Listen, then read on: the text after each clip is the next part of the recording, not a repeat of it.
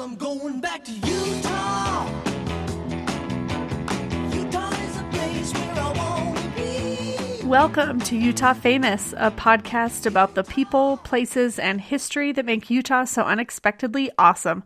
I'm Sarah. I'm a Utah transplant with Canadian roots. And I'm Jordan, and I'm a Beehive State native.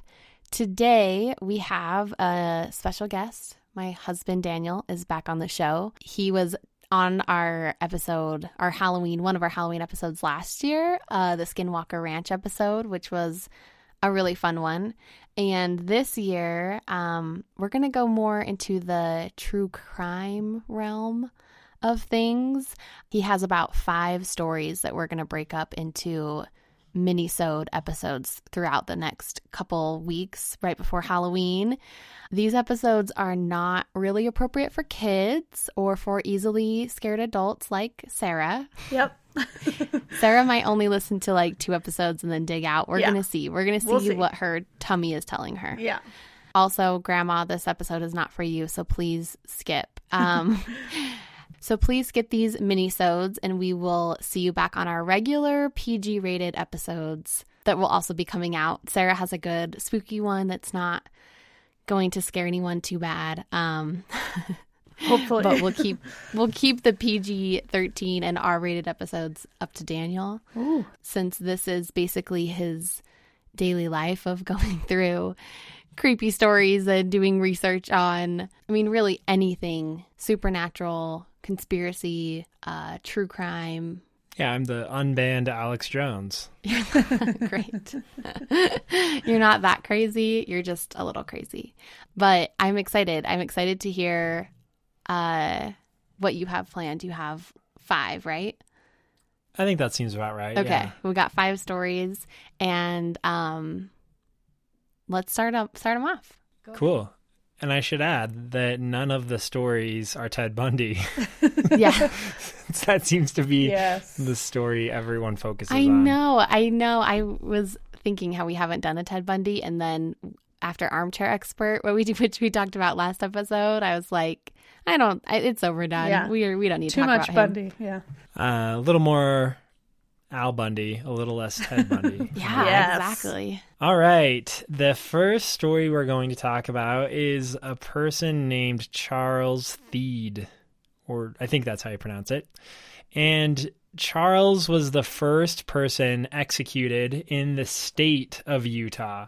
Okay. So if you think about the year that Utah became a state is 1896. Sarah, correct. Yeah. So you knew it. Yeah. there were definitely executions that happened before then, uh, b- but the once the Utah became a state, he was the first one officially. If that makes So, sense. what year was this? Uh, let me look. Just kidding. 1896. So it was the first year. At the first year, this is the They, first. they wasted no time. we got right to it. Immediately. Okay. And there is a Wikipedia page. You can just look up all the people that have been executed in Utah, and it's pretty long. I went through a lot of them. Is are do they still do executions here? Yeah. We'll get to that. Okay. Oh. Okay. Uh, Sarah knows. Yes. So Charles Thiede, this is an aside. This has nothing to do with anything. He was he's legitimately a Pomeranian, Huh? which I thought was just a dog breed. Yeah. so Pom, do you know? Do you have any idea what that means, Sarah? No, none.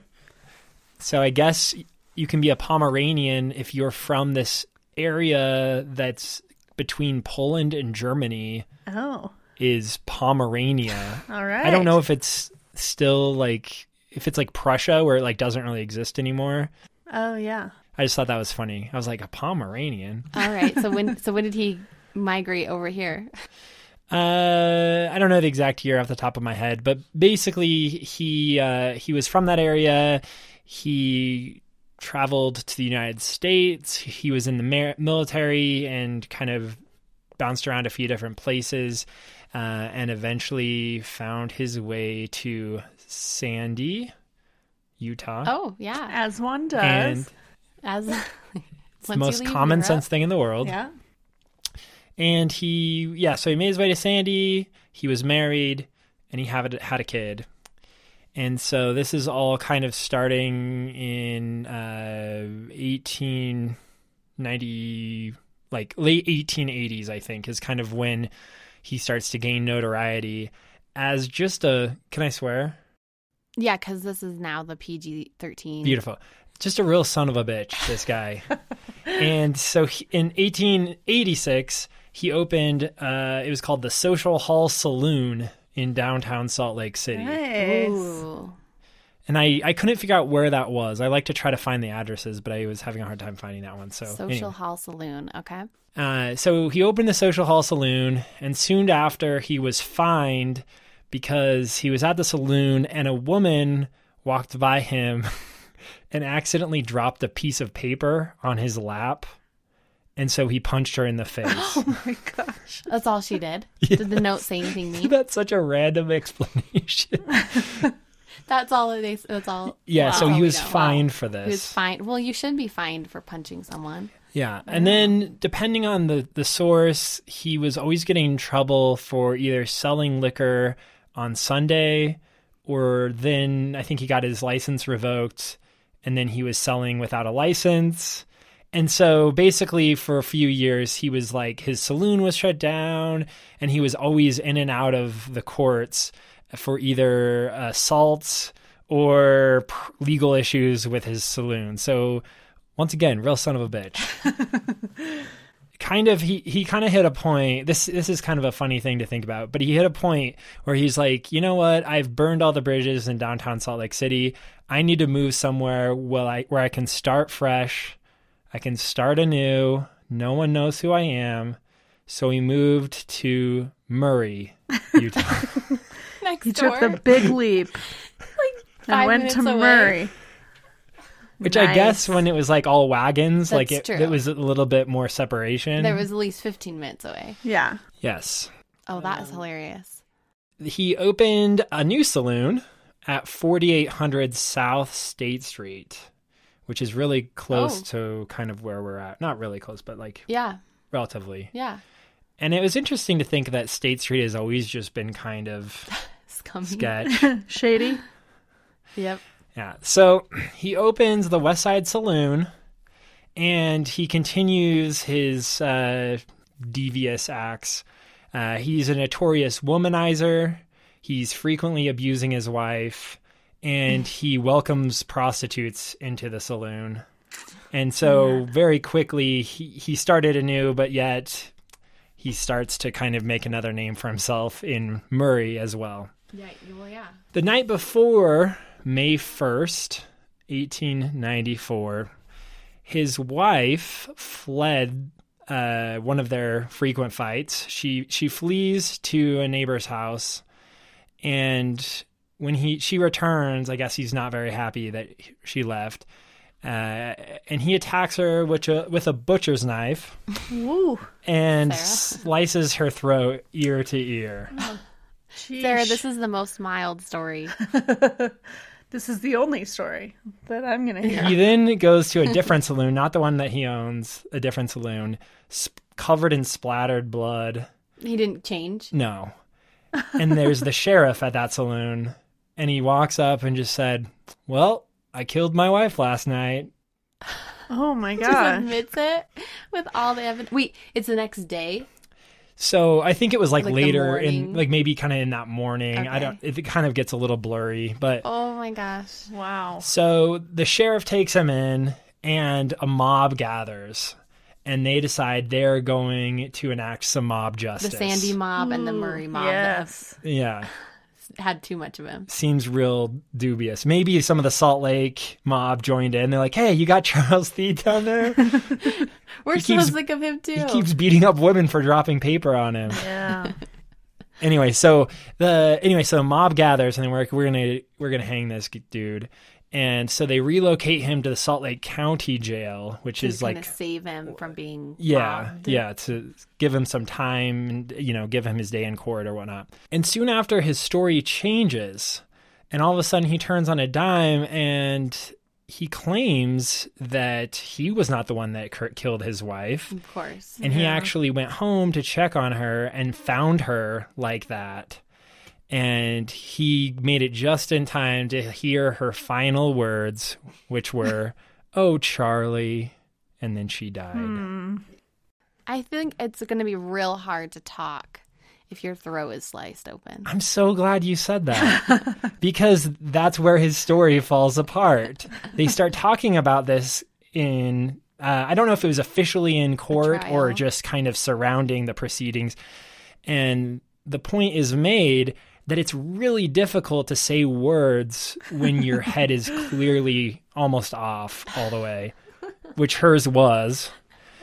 And then someone else pointed out that the amount of blood splatter on his clothes was inconsistent with someone that was about to die like and had already you know Right. Yeah. like her Had blood already- would have still had to have, or her heart would have still had to have been beating and it would have had to have been like immediately after to get that quantity of blood splatter on him Did he represent himself in court? Because I, Ooh, I hope that's so. a common theme where narcissists that kill people think they can then represent themselves. I mean, I think that's what Ted Bundy did, but I other I mean that is like a common thing. They think they're so invincible that they can represent themselves. Uh, i'm not sure that's a good I question I guess we don't know if it net technically was like a trial. yeah I. I think that uh, there were you know there were prosecutors and everything so well, this was all part of the trial um, but i'm not sure if he represented himself that would sound pretty consistent though um so anyway so he's found guilty and as we know because of the beginning spoiler alert he's sentenced to hang but you think that this is basically the end of the story and there's still a few more pieces that are like really still very entertaining. So the the sheriff or the judge or someone they decide we're not going to hang him the regular way. We're going to try this new way of hanging someone. So the way that you usually hang someone you position them above a trap door the trap door opens they fall and they're usually it breaks your neck and that's how But you're But we're dead a state now, and so we don't have to do it the old-fashioned way. well it's new times you know we're almost to the 1900s It's almost the new decade. yeah it, technology is changing and so they decide they're going to try a different method of hanging where he just stands on level ground and they use a system of pulleys and weights and they drop a 400 pound lead weight what? from a from a height and it falls and that is what He thro- breaks his goes up in neck the and then it pulls him go up in flying? so How much does he weigh? It's It's Uh, I do not weird. know like how an much 80 he pound weighed. man. That... I mean, probably not much, judging by the look of him. Um. Anyway, so they hired this like outside firm that comes from like Oregon to build this special contraption. they're This is like a lot of- production This of it. is effort right now. Isn't this? Yeah. And because he's so notorious for being a real son of a bitch, and also the additional spectacle of this fancy way of hanging him, like a crowd gathers and like journalists, and it's like this big to do. And here's the thing. I, I mostly am going off of two different sources, and there's a little discrepancy here between the two. The one says the contraption worked fine, but for some reason was never used again, which seems weird. Oh, The yeah. other ec- It worked fine. It worked fine. We, we're not going to use it again. the It other source back. says it did it did not work fine, and it did not break his neck. Oh, which led him to struggle for nearly 15 No. minutes no. Oh. before he actually died. I mean, he deserves it, but I don't love to hear that. which is then like okay that's why they didn't use this again. Like to me that's that source made a little bit more sense because the other one was like it worked great. They paid this firm from oregon and then they never used it again. like that didn't make as much sense. But but it's also like so many people hated him that maybe this got added because someone was like yeah and he didn't even die right away like i don't know it's it, it's hard when you're dealing with stories from this era right Yes. so you think this was done? No, there's still a few more pieces to the story. Uh, so after this happens, uh, and he's dead, immediately after, an arsonist burns his saloon down that he Oh. built. and then residents of Murray and residents of Cottonwood Heights refuse to let them bury his body in their cemeteries Wow. and they set up around the clock guards to try to keep them from putting his body in their cemeteries. And it was like this ongoing thing where nobody wanted him buried there. Huh. And finally, they kind of snuck his body into the Sandy oh Cemetery, which is apropos because that's originally where he, Right, that's where he landed originally. Yeah. Right. His first home that hated him. But the next day, the residents of Sandy were like, whoa, hold on. Charles Thiede, we do not want him in our cemetery. And so he was only buried there for one day. And then the residents forced them to disinter his body Oh and gosh. bury it unmarked in a field next to the graveyard. Oh, it's Oh next to it. my It's just like gosh. it. no way. Is it? Yeah. That's crazy. Yeah. I wonder, like, if it was. I mean, it had to have been part of the cemetery because, like, it's developed now, probably, Uh, Yeah, or that's someone's house. Yeah. that was my immediate question after reading this is like where did his body end up because probably it just ended up getting incorporated into a cemetery but It's i like want to unmarked. go look for it And now and that's he a story of the pomeranian charles the Charles Thiede. now he haunts State Street in Murray.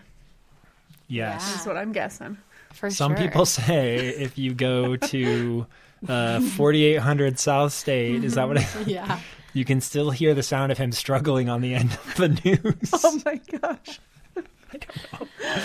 you can still oh, good. you can hear the sound of falling paper I'm literally And, uh, picturing punches. 4800 South State, and I'm trying to remember. There's like the dance, the Murray Dance Hall right there, yeah and the costume the former costume yeah, 48? It's all Yeah. right there. That's amazing. There you Awesome. go. Great. Great.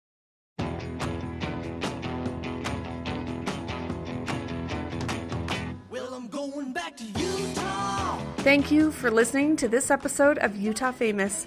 To see all our episodes and what we're up to, follow us on Instagram at Utah Famous. We love to hear from our listeners, so don't be shy. Email us at utahfamous at gmail.com. And if you have some spare time, please rate and review our podcast so other Utah enthusiasts can find us.